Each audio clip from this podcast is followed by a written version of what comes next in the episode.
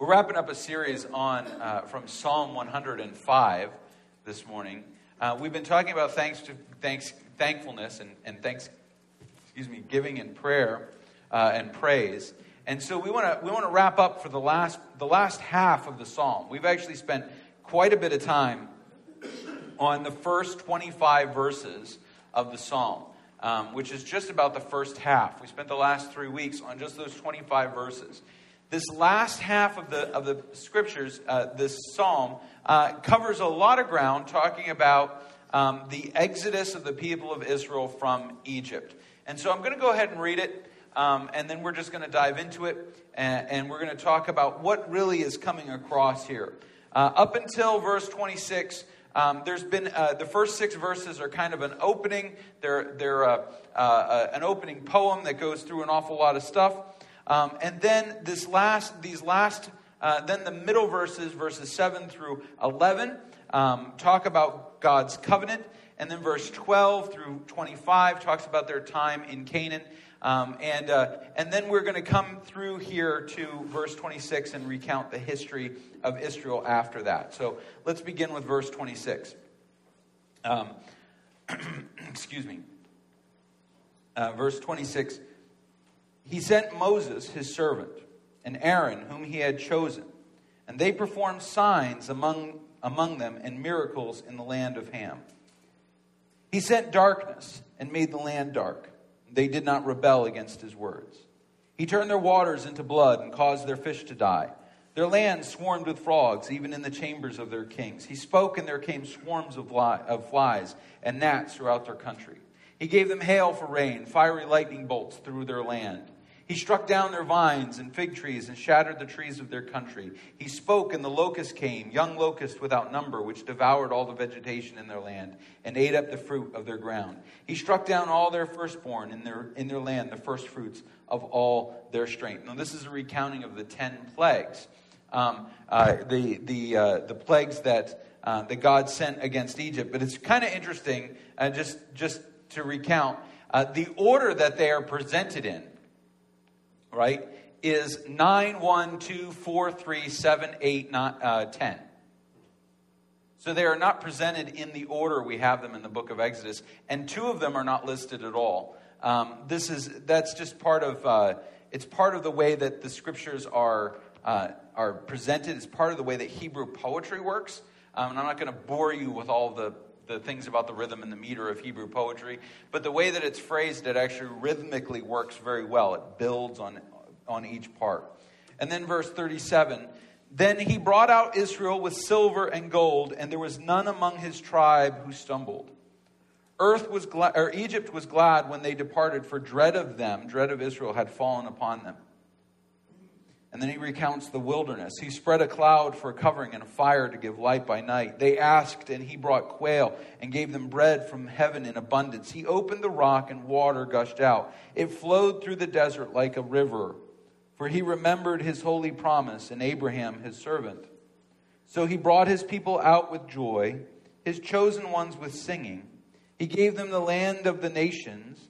They took possession of the fruit of the people's toil, that they might keep his statutes and observe his laws, praise the Lord. That last word, praise the Lord, is the word hallelujah. Um, this is a very interesting retelling of the Exodus uh, with Moses and Aaron bringing the people out of Egypt and into the wilderness. But those of you that are reading it, those of you that are familiar with the biblical uh, account of Exodus, do you notice anything odd about this particular recounting of the Exodus and the wilderness journeys? There's something very interesting about this. Anybody notice something weird?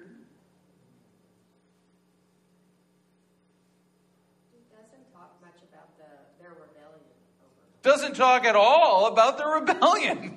It doesn't talk at all about all of the issues. I mean, these are a group of people that literally every time they took a step, they had three complaints. It was like dragging along a bunch of three year olds. Are we there yet? I'm hungry. I need a drink. I don't like this. Why are there vegetables on my plate? I mean, there, there was a constant constant argument. And not only that are they arguing, but they're actually actively rebelling. They t- build a golden calf. They choose, they try to get Aaron and Miriam to lead over them. They, there are people recruiting, uh, rival armies. There are people sending false prophets against them. I mean, there's, there is all kinds of stuff going on, completely not in the text. And it's extraordinary that we, we get a glimpse, I think, in Psalm 105, the psalmist writing from God's point of view, from the point of view of grace. From the point of view of looking down upon his people. I mean, look at this line, right, where it says, uh, there, there's a, a, line in verse, um, he opened the rocks, where it is, uh, than, there it is.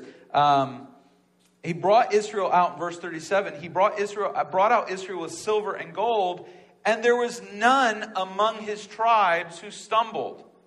God actually had to, everybody over the age of 18 had to die in the wilderness before they went into the promised land. Not spoken about. It's not in the song at all. Um, now, it, it's interesting, right? So we read this, and there are a couple of different ways that you could take this. Now, I will tell you one of the ways that this is taken um, by people who don't believe in the authority of Scripture. They, they say, well, see, this is actually, the story of the Exodus actually didn't originally have all that difficulty and struggle in it. That was added later. That, that, that, that just was added for the tension of the story, right? To bring the, kind of bring the idea up. Um, that's not what happens. The reality is, we are reading, we are reading in the scriptures um, a recounting of the events of the Exodus that is seen through the eyes of grace. And that's all there is to it. And so when God looks down at his people through the filter of his grace, he's not concerned with all of the failures and stumblings that sometimes we become so consumed with.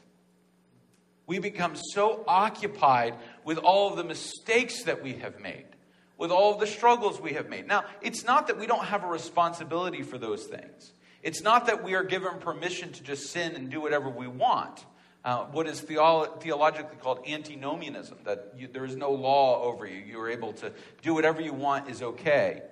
But rather, God does not dwell on the stumbling of his people, but rather their upholding by his power and his grace.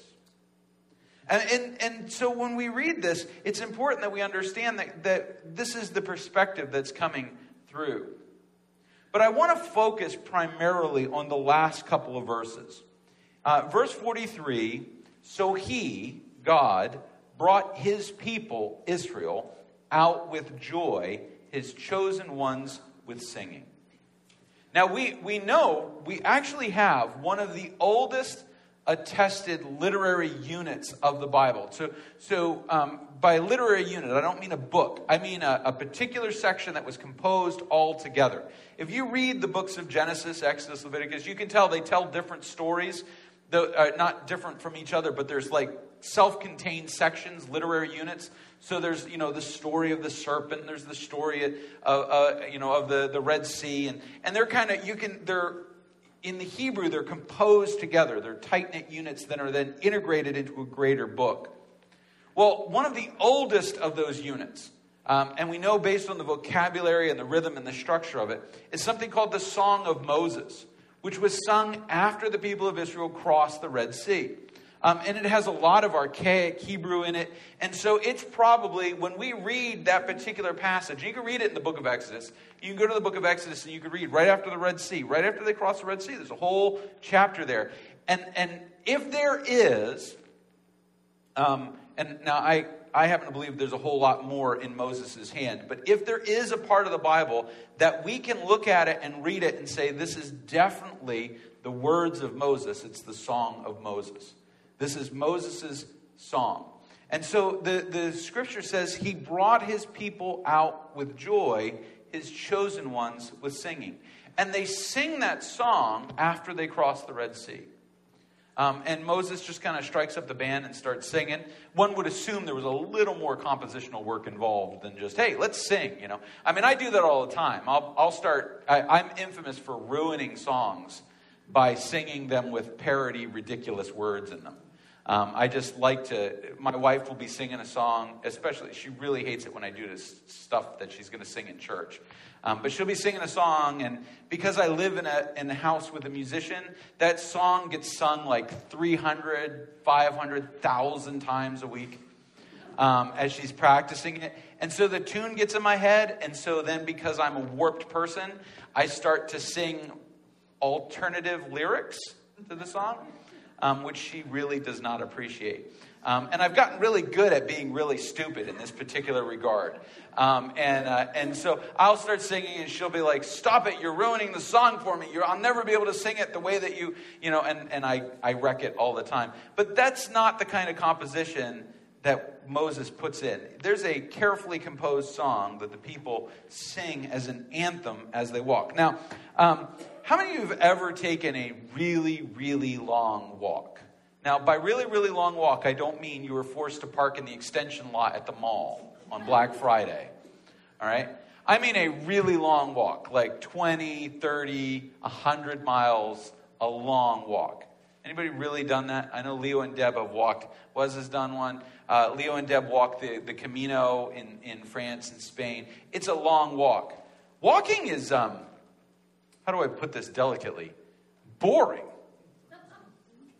And so you tend to start doing stuff to keep your brain engaged. You start telling stories. We used to play Six Degrees of Kevin Bacon. You guys know what that is? It's uh, where you figure out, uh, and we would do it with different actors, but my friend Joel and I, we were hiking, he would name two completely ridiculously disconnected actors.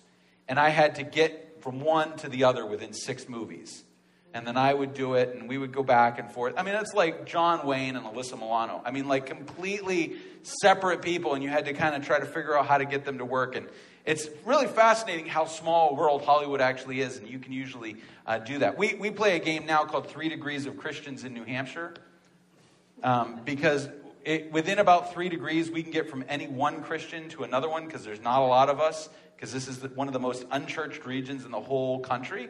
Um, and so we're like, oh, do you know so and so? Yeah, I know that person. Well, I know that person. That person knows this person. That person. We went to this. Oh, there we go. Um, and always make these connections. Well, you just get bored when you're walking. Well, the people of Israel walked for 40 years. So guess what they are supposed to do while they walk? They sang. Um, three times a year, uh, Israelites had to go on pilgrimage to Jerusalem. Um, and the last part, the last book of Psalms, the last section of Psalms, is all songs that they would sing when they were getting within sight of Jerusalem. And, and if you go to Israel, when I mean in sight of Jerusalem, all right, like Israel's not a big place, right? It's smaller than New Jersey, um, narrower, better roads, and nicer drivers. And I keep in mind that Israel has terrorists driving on their roads, and they're still better drivers than New Jersey. Um, but uh, I had to drive the Garden State Parkway. Let's not get into that. Um, so, anyway, as they were walking, when you're in Israel and you see Jerusalem, you can see Jerusalem from forever away. I mean, it's, it's, it's like, it's very obvious, it's the highest point. And uh, if you're coming from the east, particularly, uh, you walk through the lowest point of the earth. You have to go through the Jordan River Valley um, which is part of the Great Rift, in order to go up into Jerusalem. So when you read in the Bible, they say, let us go up to Jerusalem. They mean it, literally. You're going up, you're climbing up. And there are songs that they sing while they're hiking the mountains. There are songs they sang in the wilderness. There are songs they sing when they're working. That they, because the Israelite society was a pre-modern, there were no smart screens. There were no smart screens. What does that even mean? There were, there were no, um, there were, there was nothing to distract you. So they sang. He brought his people out with joy, his chosen ones with singing. He gave them a song, he gave them a thing to do. This, this representation of their experience of his grace through their journey from Egypt to the promised land is meant to be joy and singing. Verse 44 He gave them the lands of the nations, they took possession of the fruit of the people's toil. Verse 45 is really the point of the whole thing. Um, this is the big idea of this verse, of this passage, that they might keep his statutes and observe his laws. Praise the Lord. And when we read that line, I think because we live in a modern society, we think, okay, keep his statutes, that means obey the law, and uh, observe the laws, all right, that's we observe the laws, right? That's what we're supposed to do. There's two very specific visual images that have been running through the text that are culminate that culminate here. The first is the word keep. All right. Um, the, the Hebrew word here, it indicates the idea of guarding or protecting something. So, not keeping the law in the sense of I follow the laws, but rather that I guard and protect the statutes of God, the guidance of God.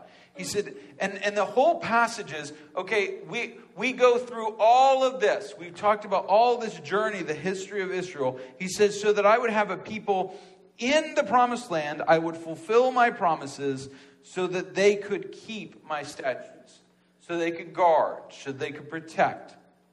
Now, why do you keep or guard something? You keep or guard something because it is valuable, it is precious, and it needs to be passed on to someone else. Um, it, it, needs to be, it needs to be cared for because if it's not cared for, um, it can be lost. Uh, when, when we read in the book of Genesis, God puts Adam and Eve in the Garden of Eden, and their job is to keep the garden. It is, it is to protect it, to care for it, to make sure that it stays flourishing and alive. To keep the statutes of God is not just to say, okay, here's the list of rules and the bag of tools, and um, as long as we do this, we're a good Christians but rather it is that this thing is living and true and real. What God is doing in us is a living uh, interaction and, and relationship, and, and, and there's, there's something organic about it that grows and matures and changes. And we are called to keep the statutes of God, to keep them alive, to protect them, to pass them on to the next generation. A whole lot of Christianity fails in this regard. When we turn the faith of God, the faith of the living God, into uh, that, that bag of tools, that set of rules, as long as you do this, you're a good Christian. As long as you check off the lines. I do not know who invented the idea that good Christians keep the Ten Commandments, but whoever did, I want to punch him in the face. All right, who? Sure that it came before them, but it's a good, it was a good point. This idea that we make this list we make this list and we'll just keep this list. Well, most of the Ten Commandments are pretty easy to keep. I very rarely am tempted to murder someone. Uh, you know, I, I don't really have that problem. I have never, ever made an idol, like actually molded one, a graven image. I've never sat down and gone, I'm going to make me a Molech. All right, it just doesn't doesn't happen. Some of them are really easy to keep. I mean, the Ten Commandments, it's not hard. In fact, when Jesus was Jesus challenged somebody who came to follow him, he said to him, "Have you kept the commandments?" He says, "I kept them from the time I was a child." That's easy. And then Jesus says, "So give away everything that you have." And the guy runs away because he he he goes away grieved because he's not willing to sacrifice his possessions to follow Christ. See, it's not about a set of rules. It's about priorities. It's about the nature of God. It's about allowing what we see of God in the scriptures to transform how we live our lives. The, the submitting ourselves to the authority of a God who loves us enough that when he tells our story, he does not tell our failures and our struggles. He speaks only of grace. And that is one who is worth keeping the word. I think people get it backwards. Somewhere along the line, in the Middle Ages, but even before, we developed this idea that God is a big bully with a baseball bat waiting to whack the sinful. That Jesus, um, one of my favorite, this is, a, this is a crazy move, but crazy illustration, just stick with me. There's a big idea here. All right, so I love the John Wick movies. Now, I know that they're not for everybody. I just think it's great that Bill or Ted from Bill and Ted's Excellent Adventure grew up to be an assassin for the Russian mafia. Um, I love the John Wick movies. So I saw this movie come in, and I love Nicolas Cage. Now, I know that that sounds weird. I love the fact that Nicolas Cage seems completely oblivious to being Nicolas Cage. He embraces being Nicolas Cage like nobody else's business. Anyway, this movie came over on Hulu called Pig. And it looked like a John Wick esque kind of movie. I was like, cool. Nicolas Cage has got a pig that somebody steals, and he goes and gets his revenge. And Nicolas Cage is going to turn out to be an action star. Boy, was I wrong. Nicolas Cage gets revenge on the guy who steals his pig. I wish I was making this up by cooking a meal for him. Very anticlimactic movie. Bizarre movie. Weird movie. Um, it was literally John Wick, except if John Wick was a chef in Portland. I'm not making it up. That's how the movie. That's what the movie is. Um, he gets the revenge. You know, we we tend to think that God is the revenge getter. He's the one with all the guns and all the stuff, and he's out to get the evil people. So as long as you fly under the radar and you're not evil, you're just kind of sort of not great. You know, we call my dog, we say to Wallace all the time, was like, who's our so so boy? Because he's not a good boy and he's not a bad boy. He's just kind of in between, you know? And so we, we say that we, you know, oh, who's a good, who's a so so boy? And he's like, that's good enough for me. Um, most of us want to be so so boys. We want to just coast through. We're not evil enough to catch God's attention and we're not really holy enough to catch God's attention. We're just kind of floating through. And if we can get to heaven, that's okay.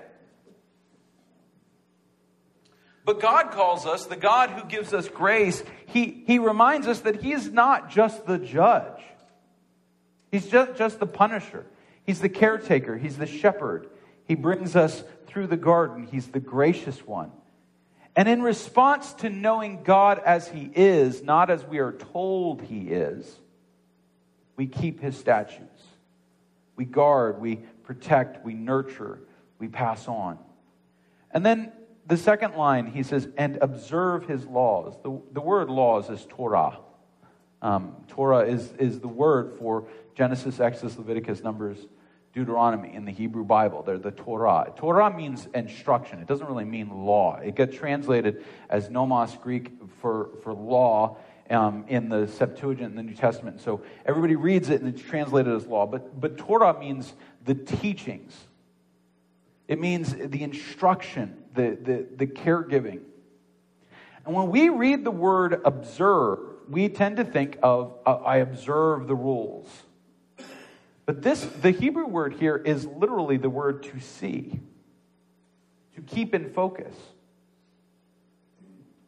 Right? It is, it is the idea of, of being able to see what God is teaching us putting it somewhere that it is visible, putting it somewhere that is up front, something that is unavoidable. Do you ever notice that the signs? Uh, I, it, it's always it's always kind of thrown me off that speed limit signs in America are apparently made of an invisible fabric.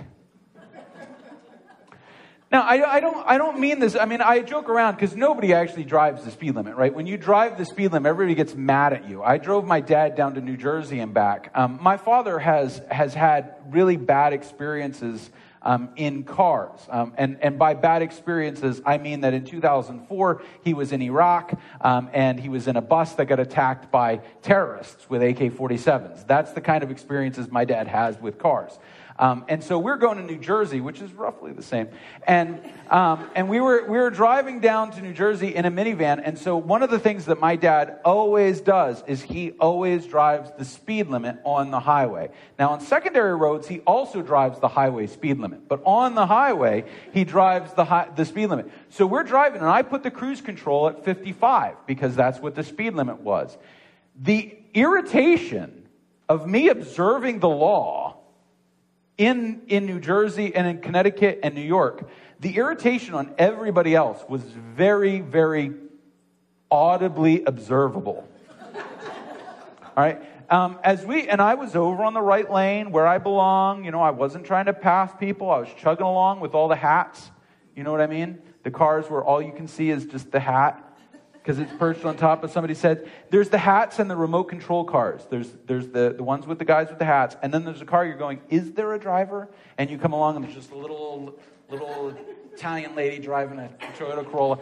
Uh, you know and I'm in that lane and I'm I'm on cruise control and we're just cruising along. We're we're at a speed limit. And there were people I mean, I used to say that the people with Ford Focus or uh, Ford, uh, not Ford, uh, Toyota um, uh, Priuses. No, no insult to anybody that owns a Prius. But for some reason, the people in the Prius, the Priuses, I guess it takes a long time for that bad boy to get up to 65, and they do not want to slow down. The batteries are going to give out or something. and, and they come flying up. But the Tesla people are the worst. No, if you own a Tesla, I got nothing against you, but goodness gracious, that sucker, it, it sneaks up on you, first of all, because it doesn't make any noise. And then they come flying by you like they got a Porsche or something. And their hands are off the steering wheel. That really throws me off. They're like doing their makeup and speeding. Um, so this is what's going on in New Jersey. I'm getting people really, really mad at me because I'm observing the law. Because I'm aware of this thing. But I started, it got me thinking, right? We put the speed limits on white signs. They're, they're easy to miss in the background. We put stop signs and yield signs and stuff in red. Maybe if we put the speed limit in a color people actually saw, they'd at least know what they were ignoring. But this, the reality is, when we have a law that we want to observe, it is something that we need to see, that we need to look at, that we need to be able to see from wherever we are. To observe the law of Scripture is to put it in such a place the memorials to God, the memorials that we talked about building memorials to Thanksgiving. We talked about remembering what God has been doing. You've got to put what God is doing in a place where you can see it. That's one of the reasons we encourage people to do things like read the scriptures daily. Not that that's a, a biblical command that's going to make you a better Christian or anything like that. It's one of the reasons we encourage people to connect with the community of believers, to, to be encouraged with, with Christian friends and, and those who, who can lift them up. Because if you don't keep what God is doing, the instruction of the word, someplace visible in your life, before too long, you don't know where you put it. You don't know where it went. Um, have you ever you ever had something uh, that just was super important to you, and then you put it somewhere you didn't? You said, "I'm going to put it here, and I'm going to keep it safe," and then it stayed safe because you immediately forgot wherever it was that you had put it. And years later, you were moving out of the house or something or just renovating or, or doing something, and you opened up a supposedly safe place and found that thing that was so important to you that you had lost. If something is truly important, if your faith, if your trust in God is truly important, then it cannot be put someplace to be kept safe. It must be guarded in the open. Now, let me just give you the last piece of this, really where this idea comes from. When, a, when an ancient king rose to power, he would put his laws on a column, on a stela, on, a, on a, a prism, any number of things, depending on what culture, and they would put it somewhere very public that you had to pass it on your way everywhere. Now, later on, this became putting up statues of the kings because kings got tired of writing laws. All right. But this is actually in the book of Deuteronomy. There's a, there's a thing called the law of the king, that the king is supposed to copy out the law of God and place it prominently so that everyone will see it. And the idea was that if you ever had a question about what the king's law was, you could go to this very public, very visible place, and you could have one of the scribes read it to you. This is what the king's law is. And it solved a lot of problems. Well, Lee killed my donkey. Sorry, Courtney. I, it's horrible when somebody kills a donkey, I know. All right, but Lee, Lee killed my donkey. Well, what? And so I have decided that Lee needs to give me his house in repayment for my donkey. And Lee's like, good luck to you, buddy. There's a lot of work to be done. And, and Lee says, that can't possibly be right. There's no way that a house and a donkey are equal. So he goes to the town square and he calls for a scribe, and the scribe comes out, or the judge comes out, and he says, What's the payment for a donkey? Eric says, It's my house. That can't possibly be right. And the scribe, who knows the law of the king that is set out, he's able to go through it, and he says, Nope, it says that if he's got to either give you another donkey or pay you four times the donkey's worth. That's what he's supposed to do. This is the law. That's what observing the law means to actually be able to go to the law, to go to the Torah, to go to the Word of God, and say, what does it mean? And because it is public, because it is in front of us, because we are constantly exposed to it, we are able to see it, and in seeing it, we are able to obey it. You will not obey a law. This is where it's coming with the speed limit thing. You will not obey a law that you do not see. You will not obey a law you w- that you do not see. Did you know? Not sure if you guys are aware of it. That rioting is illegal. And yet, last summer, there were riots everywhere, and everybody was making justification for it. You only obey the laws that you see. Now, I wasn't alive when this happened, but in the 70s, there was a, a protest. Um, there was a lot of protesting in the 60s and the 70s. Some of you will attest to this. There were a lot of peaceful protests. And then there was one protest at Kent State where the military opened fire.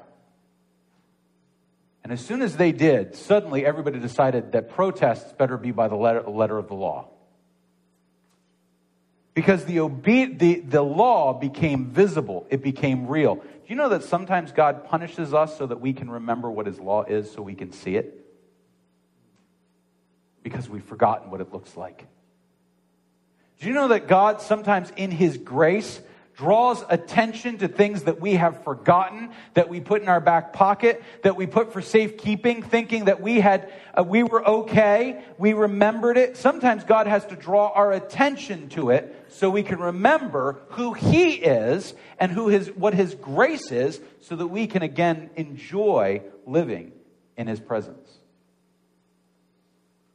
That's not fun. So we are commanded to observe the law Put it somewhere visible. Bring it to the forefront of your thinking. Bring it to some place where some of, for some folks reading every day. Some folks read through the Bible every year. All right? Some folks it takes 10, 15 years to get through the Bible. But as long as it is in the front, as long as we are willing to observe and ask the question, what does God say? About this? What does the Bible say about this? We observe the law. That's why we are where we are. That's why we're, we live in the promises of God. Not that observing the law secures our place in the promises and the covenants of God, but rather, since we are, as Christians, in the covenant of God, in the promises of God, we have an obligation to keep, to guard, and to observe to see